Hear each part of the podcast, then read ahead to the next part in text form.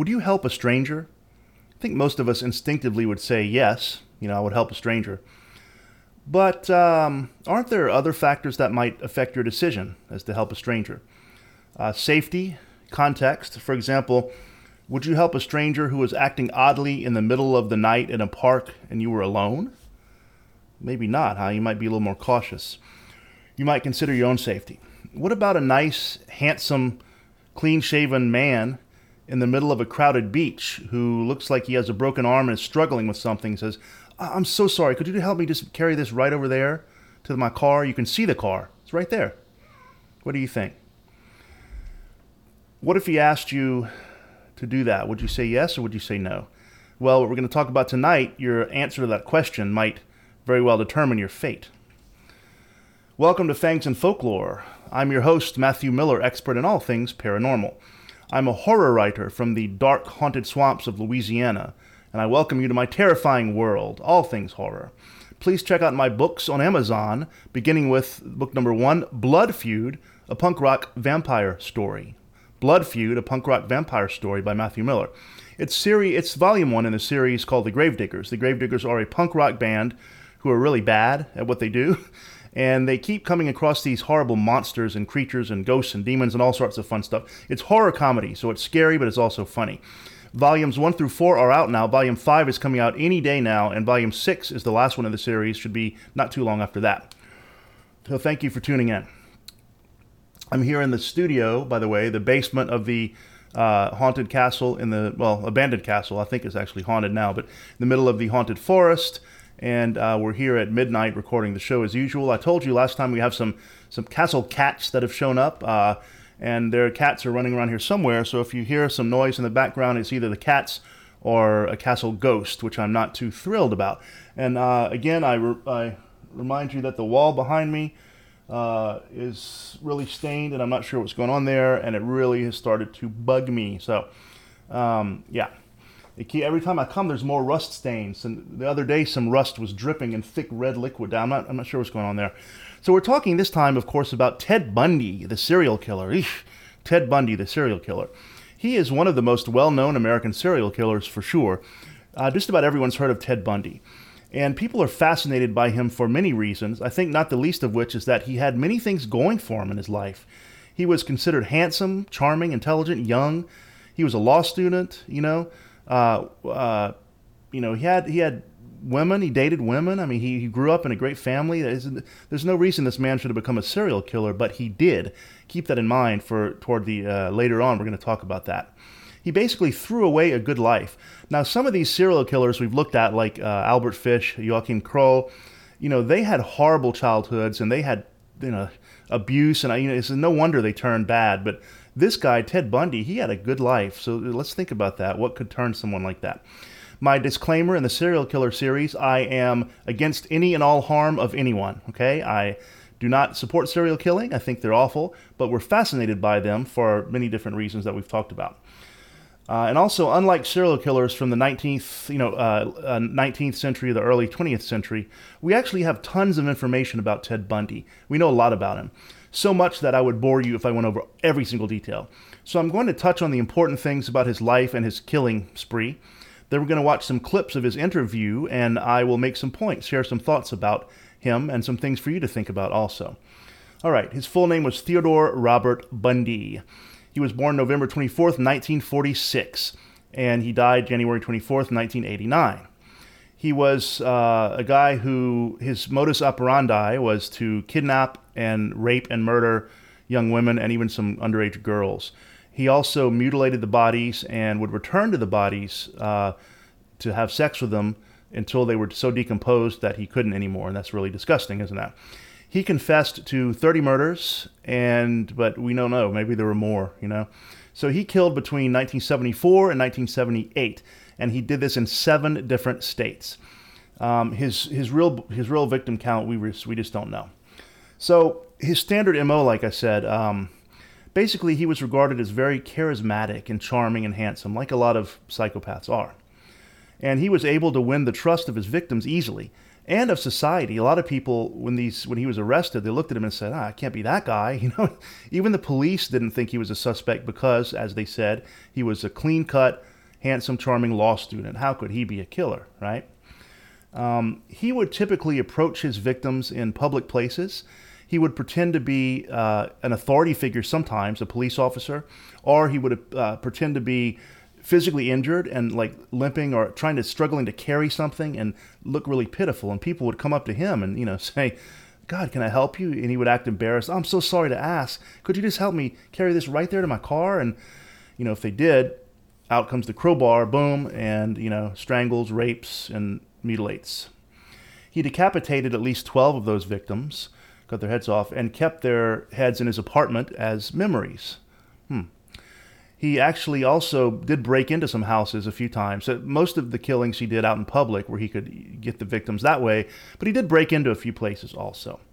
He was born out of wedlock, and his father was never determined, really. That was an issue for him. He never knew who his father was. He resented his mother because of that. But that being said, he had a stepfather and a mother who really cared about him. They were church going people. They, you know, they really were devoted to their children. He had brothers and sisters. I think he had uh, maybe eight brothers and sisters, seven or eight brothers and sisters.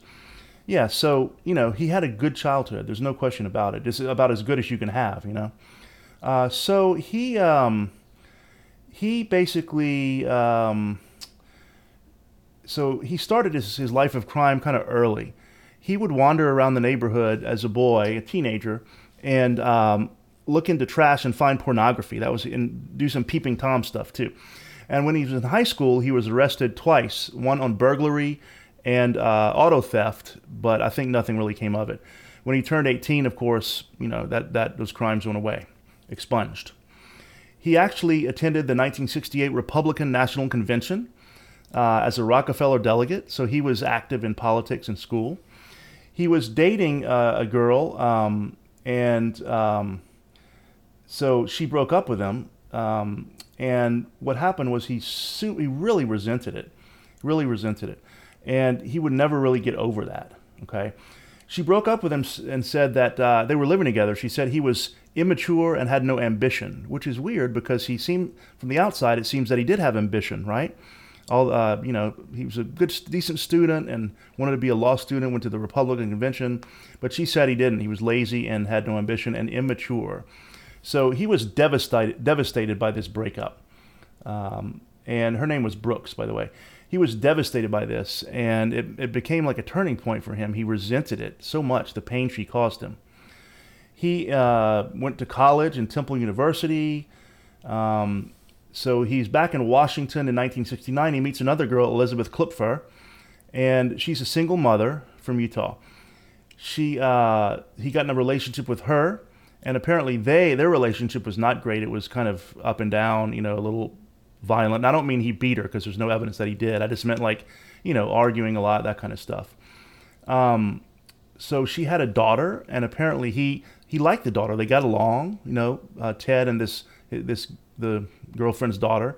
Apparently, by all appearances, he was a good, you know, quote unquote dad, or at least you know boyfriend of the mother. Although the girl later said that a few times he did touch her inappropriately and he would play games with her that were actually excuses for sexual touching.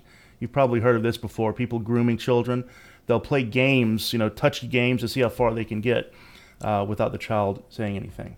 All right, now it's 1970. He uh, enrolls uh, at the U of W and he uh, becomes a psychology major, becomes an honor student. His professors loved him. Uh, in 1971, took a job at Seattle Suicide Hotline Crisis Center. Okay, this is where it gets interesting. The person who was next to him working at that crisis center, they would answer phone calls from people wanting to kill themselves, was named Ann Rule. And she wrote a book about it that she gradually suspected him of all these killings and actually turned him in more than once. Um, at first, she, she said he was kind, solicitous, and empathetic. We know that um, uh, psychopaths are not empathetic, so he was faking all that. Now, by the way, the modern term for psychopath, sociopath is antisocial personality disorder, uh, APD. That's what we call them these days, antisocials, and we'll talk uh, more about that in a bit. So he graduated from the University of Washington in 1972, joins the political campaign for Governor Daniel J. Evans. Ooh, I heard a door slam. I think that's a that's the ghost up there. I don't know. There's no one else in the castle. I just heard a door slam. Anyway, it's kind of creepy. Um, yeah, he did well with his this employer, the politician. Okay. Uh, he goes back on one of these trips with his politician in 1973, gets back together with the girl Brooks, um, you know, the one who had dumped him she couldn't believe how much of a change he had gone uh, under. You know, he was now serious. He was dedicated, a hard worker, uh, mature. Uh, he seemingly was on the on on the brink of a legal career or a political career, and so he starts. Oh, there's that door again. Like, I think the ghost sounds angry tonight. He continued to date. Uh, he started dating her again, and she was really impressed. He he also dated the other girl, Klipfer, at the same time he was dating Brooks, and neither of them knew about it. In fall of 1973, he goes to UPS Law School, and he is a law student. He discusses marriage with Brooks and started introducing her, uh, Brooks Davis, by the way, is her name, as his fiance. But everything's looking good for them. Get this in 1974, he just ghosted her, stopped answering phone calls, letters. Finally, after a month of not hearing from him, she, she gets him on the phone and says, What's going on? Why are you ghosting me? And he says, Here's what he said in a calm voice. He said, Stephanie, I have no idea what you mean, and hung up. She never heard from him again. She thinks the girl, the Stephanie, uh, I'm sorry, uh, Brooks, yeah, she thinks that he had planned this whole reunited relationship just to get her back for dumping him. That he had planned the whole time to, to for a good relationship, to ask her to marry him, and then just to ghost her. So if he really did that, that's that's cold and calculating, isn't it? You gotta you gotta admit that. Um, so he was a good law student, except at this time, after he breaks it off with her, he begins to become less of a good student, starts skipping classes, and finally he stopped attending entirely. However, at the same time, women are starting to disappear in the Pacific Northwest. We don't know when he f- made his first kill. He's told different stories to different people, which is another sign of a, of a antisocial. You know, uh, in a conversation, an antisocial personality disorder person is going to say whatever they think will ingratiate them with the speaker, with the other person at any given time. They'll change their story. It doesn't, you know, truth doesn't matter. So we don't know when he started killing. He has said that he tried to kidnap a girl for the first time in 1969 in New Jersey, and he says that he killed someone first. The first kill was in 1971 in Seattle. Um, but then again, he told another psychologist that in 1969 he, carried, he killed two women in Philadelphia. So we just don't know. Uh, we just don't know when he started. Now, uh, some detectives and psychologists think he might may have started as a teenager actually, and not an adult. Mm, we just don't know. So, by the time he's 27 years old, he's gotten good at this. That's that's really young, right? For so he had mastered. He said he had mastered the skills uh, necessary to kidnap and murder women, and he got away with it over and over and over. This was before we knew about DNA profiling, so it was much easier then to get away with a crime, right? I mean, they had fingerprints, some, some, some, some fingerprint data, but I don't even know if there was a national fingerprint database or anything, you know? So it was much easier for him. All right. Um, so just tell you about a few of his kills, uh, not to go into all the details, but one of them, uh, January 4th, 1974, Ted Bundy snuck into the apartment of an 18 year old girl named Karen Sparks. Uh, she was a dancer and student at University of Washington. He took a metal rod from her bed frame and bashed her over the head, sexually assaulted her, and did so with that rod, like really messed her up internally, extensive injuries. He didn't kill her, but she was unconscious for 10 days. She did survive, but you can imagine was not the same sense. Had had physical problems and psychological problems for the rest of her life. Mm, he broke into another basement, Linda Ann Healy, another University of Washington student, and he beat her unconscious, carried her away, and uh, ended up killing her. Female college student, get this. 1974, when he was really active, female college students were disappearing at about one per month. One per month, that's a lot. So, you know, everyone knows this. The media is involved, the, the police know about this. Um, he had some other kills. Um, the uh, police, you know, they're really concerned now, but they noticed that these victims all had some things in common. They were young, attractive, I guess, beauties in the eye of the beholder, but traditionally attractive white college students, female, with long hair parted in the middle. Now, that was a style in the 70s, of course, 60s and 70s, but that wasn't the only hairstyle. That's the ones he chose. And all of them looked like the girl Brooks who had dumped him. That's, you know, so he's like, his lifelong um, campaign of maybe getting back at her, getting back at women that look like her. People start seeing the scenes of the crime, you know, someone's murdered, they'll say, Did you see any, you know, police, did you see anything? The eyewitnesses, all of them started saying, I saw a man with his arm in a sling, like a cast or a sling, with a brown Volkswagen uh, Beetle. Started seeing those all the time. He drove a brown Volkswagen Beetle, but the police didn't put two and two together. Uh, he killed Georgianne Hawkins while she was walking home from a bar. Um, he said he knocked her unconscious with his crowbar uh, killed her. Oh, get this. So he kills. This is why I mentioned this this murder. He kills Georgianne Hawkins, takes her away, dumps the body, has sex with the body. You know the things he does. The next day, the police are combing the crime scene on their hands and knees looking for evidence. He had left there um, her earrings and one of her shoes, like right by the crime scene. He just blazingly walked into the crime scene, picked up the shoes and the earrings, and walked off. Police didn't notice. To this day, police uh, can't believe that he was so bold to do that. Uh, that's another characteristic of antisocial personality that they don't believe. They think they're better and smarter than everyone else, and they don't think they're going to get caught. Okay, so we have these people reporting the Volkswagen Beetle. Um, okay, so he does other killings. One of the killings I wanted to mention, uh, Oregon and Washington. Uh, he Okay, so he abducts two women from a crowded beach on uh, in broad daylight, like not at the same time, but uh, you know, I'm sorry, yes, in this kill at the same time. He's wearing tennis clothes. He has his arm in the fake sling, his left arm. He does the old, "Can you help me carry this to my car?" They do, uh, and he kidnapped them, killed one, and made the other watch, kill the other, and rape the bodies. What's interesting is that on that beach on that day, four women before that he had tried the trick on and they'd refused. So that was what I'm saying. Would you help a stranger?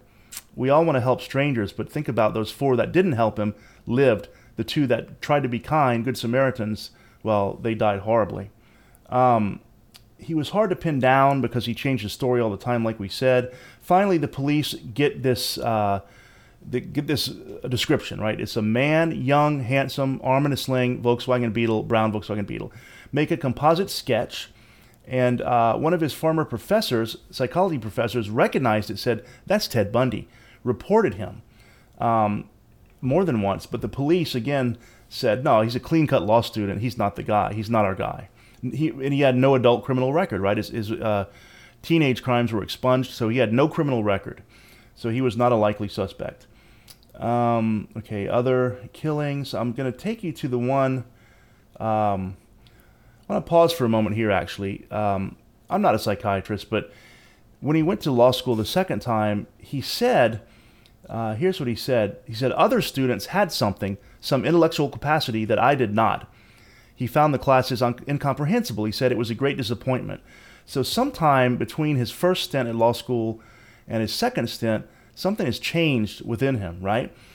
A subject he had done well in before suddenly became incomprehensible, and he sees something in everyone else that he doesn't have. He called it intelligence, but I wonder if it wasn't that thing in all of us that keeps us from doing, you know, from killing. Something in us. I mean, we all get angry. We all have thoughts, you know, bad thoughts from time to time, but most of us never act on them. We know it's wrong. We know there's something that stops us from doing that. He didn't have that. Other people did. He didn't, and he noticed it. You know, that's kind of scary. Something was off about his brain. Uh, a new string of homicides occur.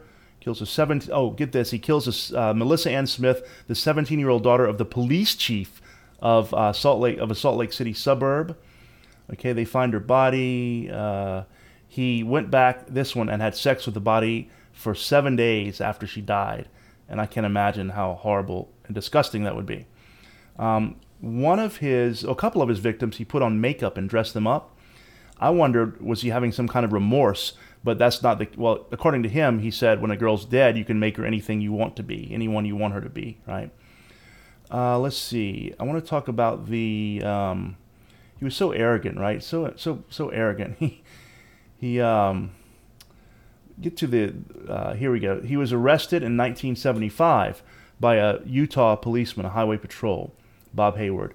And so he sees this guy driving around in a Volkswagen Beetle before the sun rises, and he sees the cop. He starts taking off Bundy at a high speed, so he gets into a police chase. Right? He gets in a wreck. They arrest him. They find these things in his car: um, a ski mask, a second mask of pantyhose mask. You've seen that like burglars. A crowbar, handcuffs, a trash bag, a coil of rope, an ice pick, and other things. The police thought these were burglary tools, not murder tools.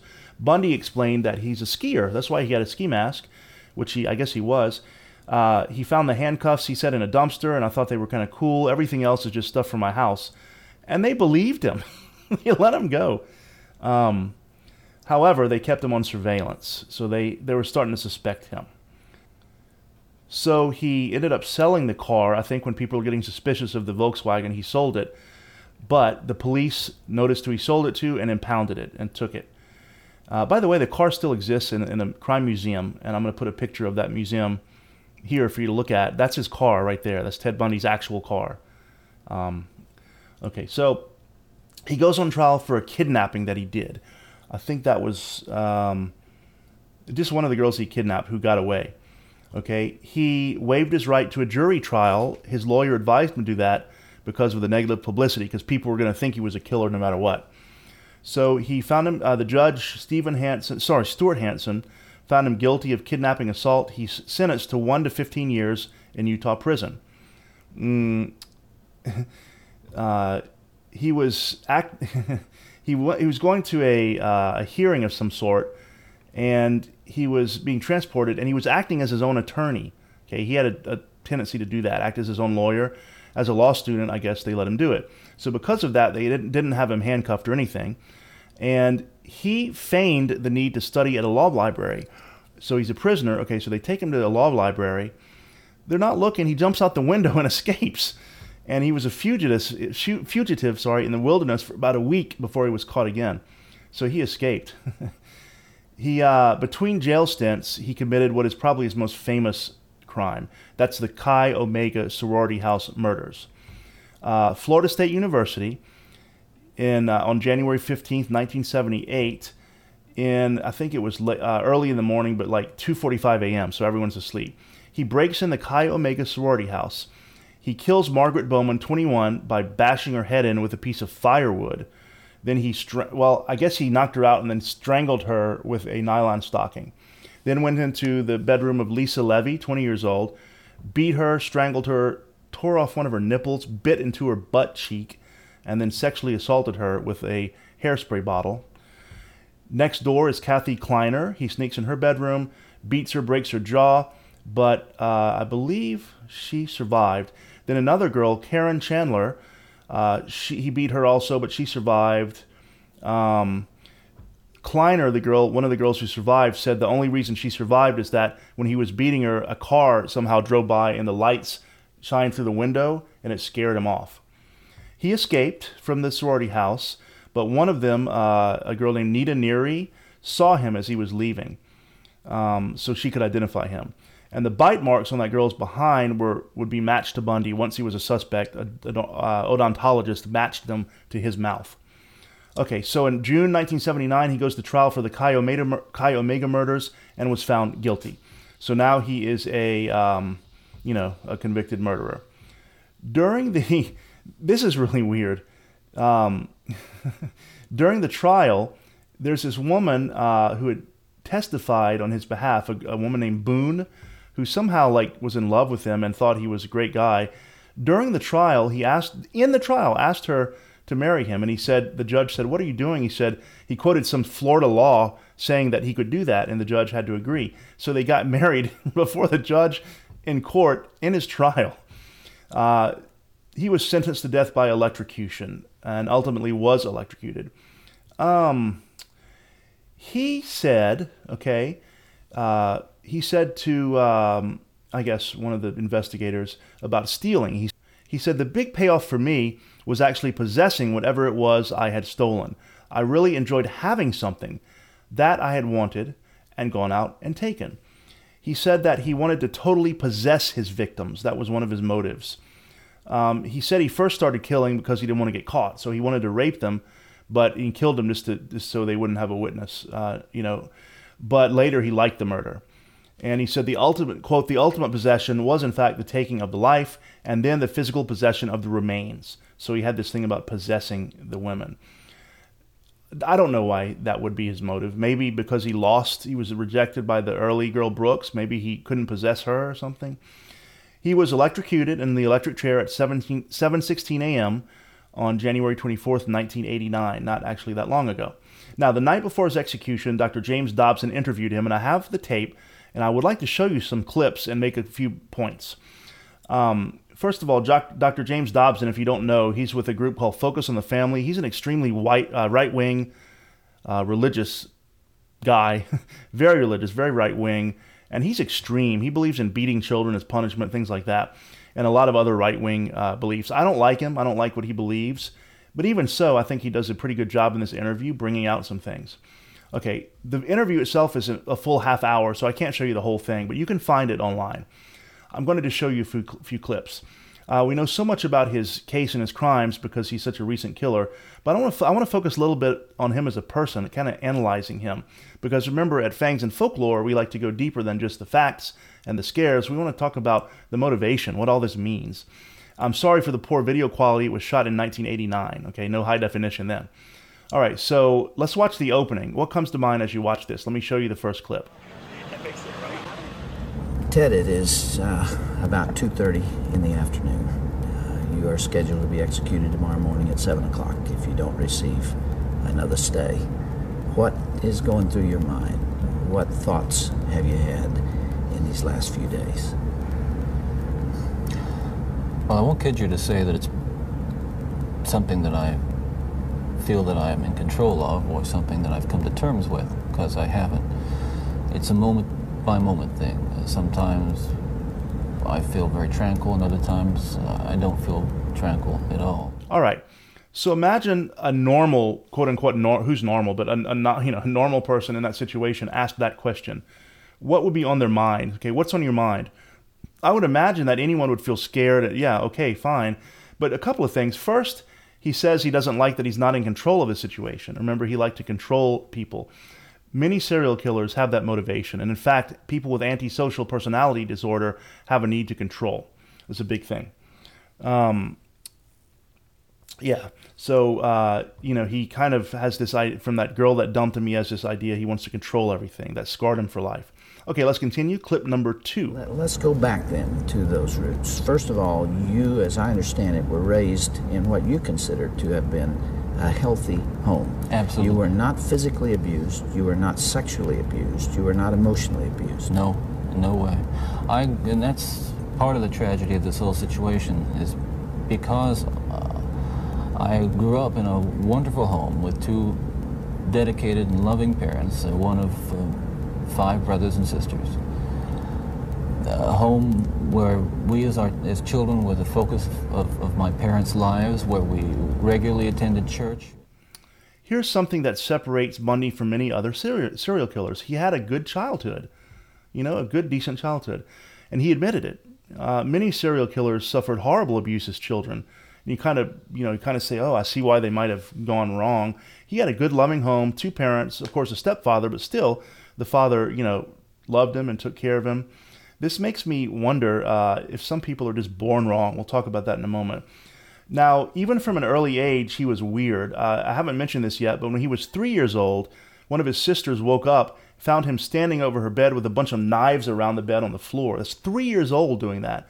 So that, may, that leads, leads me to wonder if maybe he was just born with something wrong. Okay, let's show clip number three. Come across so pornographic books of a harder nature than uh, more uh, graphic, you might say, more explicit nature than we would encounter, let's say, in your local grocery store. And this also included such things as, let's say, detective magazines and uh, more hard, those that involve violence. Yes, yes, yeah. and I, I, and this is something I think I want to emphasize is the the, the, the most damaging uh, kinds of pornography, and my again, I'm talking from personal experience, uh, hard, real personal experience. The most damaging kinds of pornography are those that involve violence uh, and sexual violence. Now, throughout this interview, he is very tricky. He claims to take responsibility for his actions, but goes on to blame society and pornography. Multiple times throughout the interview, he makes references to uh, society and pornography as being terrible, conducive to evil, but he never at any point very clearly, straightforward, takes responsibility and calls himself bad or evil. He calls pornography and society bad and evil. Never, never admit, never admits that he's the problem in this. And there is some truth to hardcore pornography's, you know, destructive effects on minds and people. Like he said, uh, um, people who are addicted to porn, you need more and more extreme porn. And he said he got so extreme he had to try it out for himself. I think there's some probably some some truth to that, but he explains it more like blame as a you know blaming it than giving it as a reason for his own problems. There's a very fine distinction there. All right, clip number four is is really uh, eye opening. Let's watch this clip. Are you thinking about all those victims out there and their families well, who are so wounded? You know, years later, their lives have not returned to normal. They will never return to normal. Absolutely. Are, are you carrying that load, that weight? Is the remorse there? Again, I, I, know that people will accuse me of being self-serving, but we're beyond that now. I mean, I'm just telling you how I feel. But through God's help, I have been able to come to the point where I, much too late, but better late than never, feel the hurt and the pain that I am responsible for. He's asked point blank, Do you feel remorse for the people you killed and the families you destroyed? Now, what do you think a normal person who did all this, again, quote unquote normal, or someone who did truly feel remorse would do? Imagine they'd break down in tears, they'd beg for forgiveness, you know, they would say how sorry they were. But what does he do? He approaches it analytically. He explains things rather than showing emotion. This is a trait of antisocial personality. Uh, when someone does this, when they explain things rationally and factually rather than showing emotion, it indicates that they don't feel the emotion uh, for that particular thing. They're not being sincere. Everyone expresses emotion differently, you know, to a point. But anyone in that situation, killing all those people, if you felt true remorse, I can't imagine not being crying on, on your knees, begging for forgiveness, right? Breaking down. Notice that he brings in the mention of God. Okay, we know that he was raised church going people, Christian. Maybe he really did find God, but it's much more likely for an antisocial in this case. Eh, what's more likely is that he's mentioning God because he knows that Dr. Dobson is a Christian and he's trying to ingratiate himself to Dr. Dobson so that he can manipulate and control the situation. Almost certainly that's why he mentions God. Uh, notice he also says that his parents focused on the, and he almost says focused on the family, and he says on their children. Focus on the family is Dr. James Dobson's group, so he's manipulating Dobson here. All right, let's show clip number five. I won't pretend to, and I don't even expect them to forgive me, and I'm not asking for it. That, that kind of forgiveness is of God, and if they have it, they have it. If they don't, well, maybe they'll find it someday. Do you deserve the punishment the state has inflicted upon you? Okay, a couple of things here. He's talking about the families of his victims forgiving him. He actually blames them and kind of insults them. Instead of begging for their forgiveness and acknowledging, you know, like like I don't deserve it. I just pray that they might find it in their hearts to forgive me. He says essentially that God has forgiven him and implies that the families don't have that kind of forgiveness. He says, I hope maybe one day they might find that kind of forgiveness in themselves. He turns it around on them. Do you see that, what he's doing? He says that, you know, piously hopes one day those families can find the, the can learn to forgive me like God did. You know, maybe. No, Ted, you know, you're the one here. You're the guilty one here. You should be begging for forgiveness, but he's blaming the families for not being forgiven enough. Second, when asked if he deserves the death penalty, notice what he says there. It's one thing to be against the death penalty, like intellectually, philosophically. I myself am generally against it for different reasons. But someone with true remorse and guilt and shame for serial murder, I would imagine they would accept anything. They would say, Yes, I deserve to die. I'm not fit to live in society anymore, you know? But instead of doing that, he analyzes the situation and tries to explain it technically. Another sign of not having emotions, being cold, unemotional. All right, one last clip, really short. I want to show you for one specific reason. Specific reason. Show clip number six. All right, let's take a watch. Let's take a look at this clip. I think what I what I hope will come of our discussion is I think society deserves to be protected from itself. He says here that uh, society needs to be protected from itself. Society needs to be protected from itself. You know, he turns it around on society. He's not the problem, society is. Uh, you know, it's not his fault. Society made him this way. He never admits fault. He also, we don't have time to show the whole interview, but he goes on to say that there are people just like him loose right now in our cities all over. And that's a chilling thought. Uh, the FBI estimate that um, there are probably a couple of dozen serial killers active right now in the USA. And that's a scary thought. Finally, he makes mainly the uh, probably the only valid and sincere point in the entire interview, maybe the one genuine thing he said that children right now are being molded into Ted Bundys by watching violent pornography.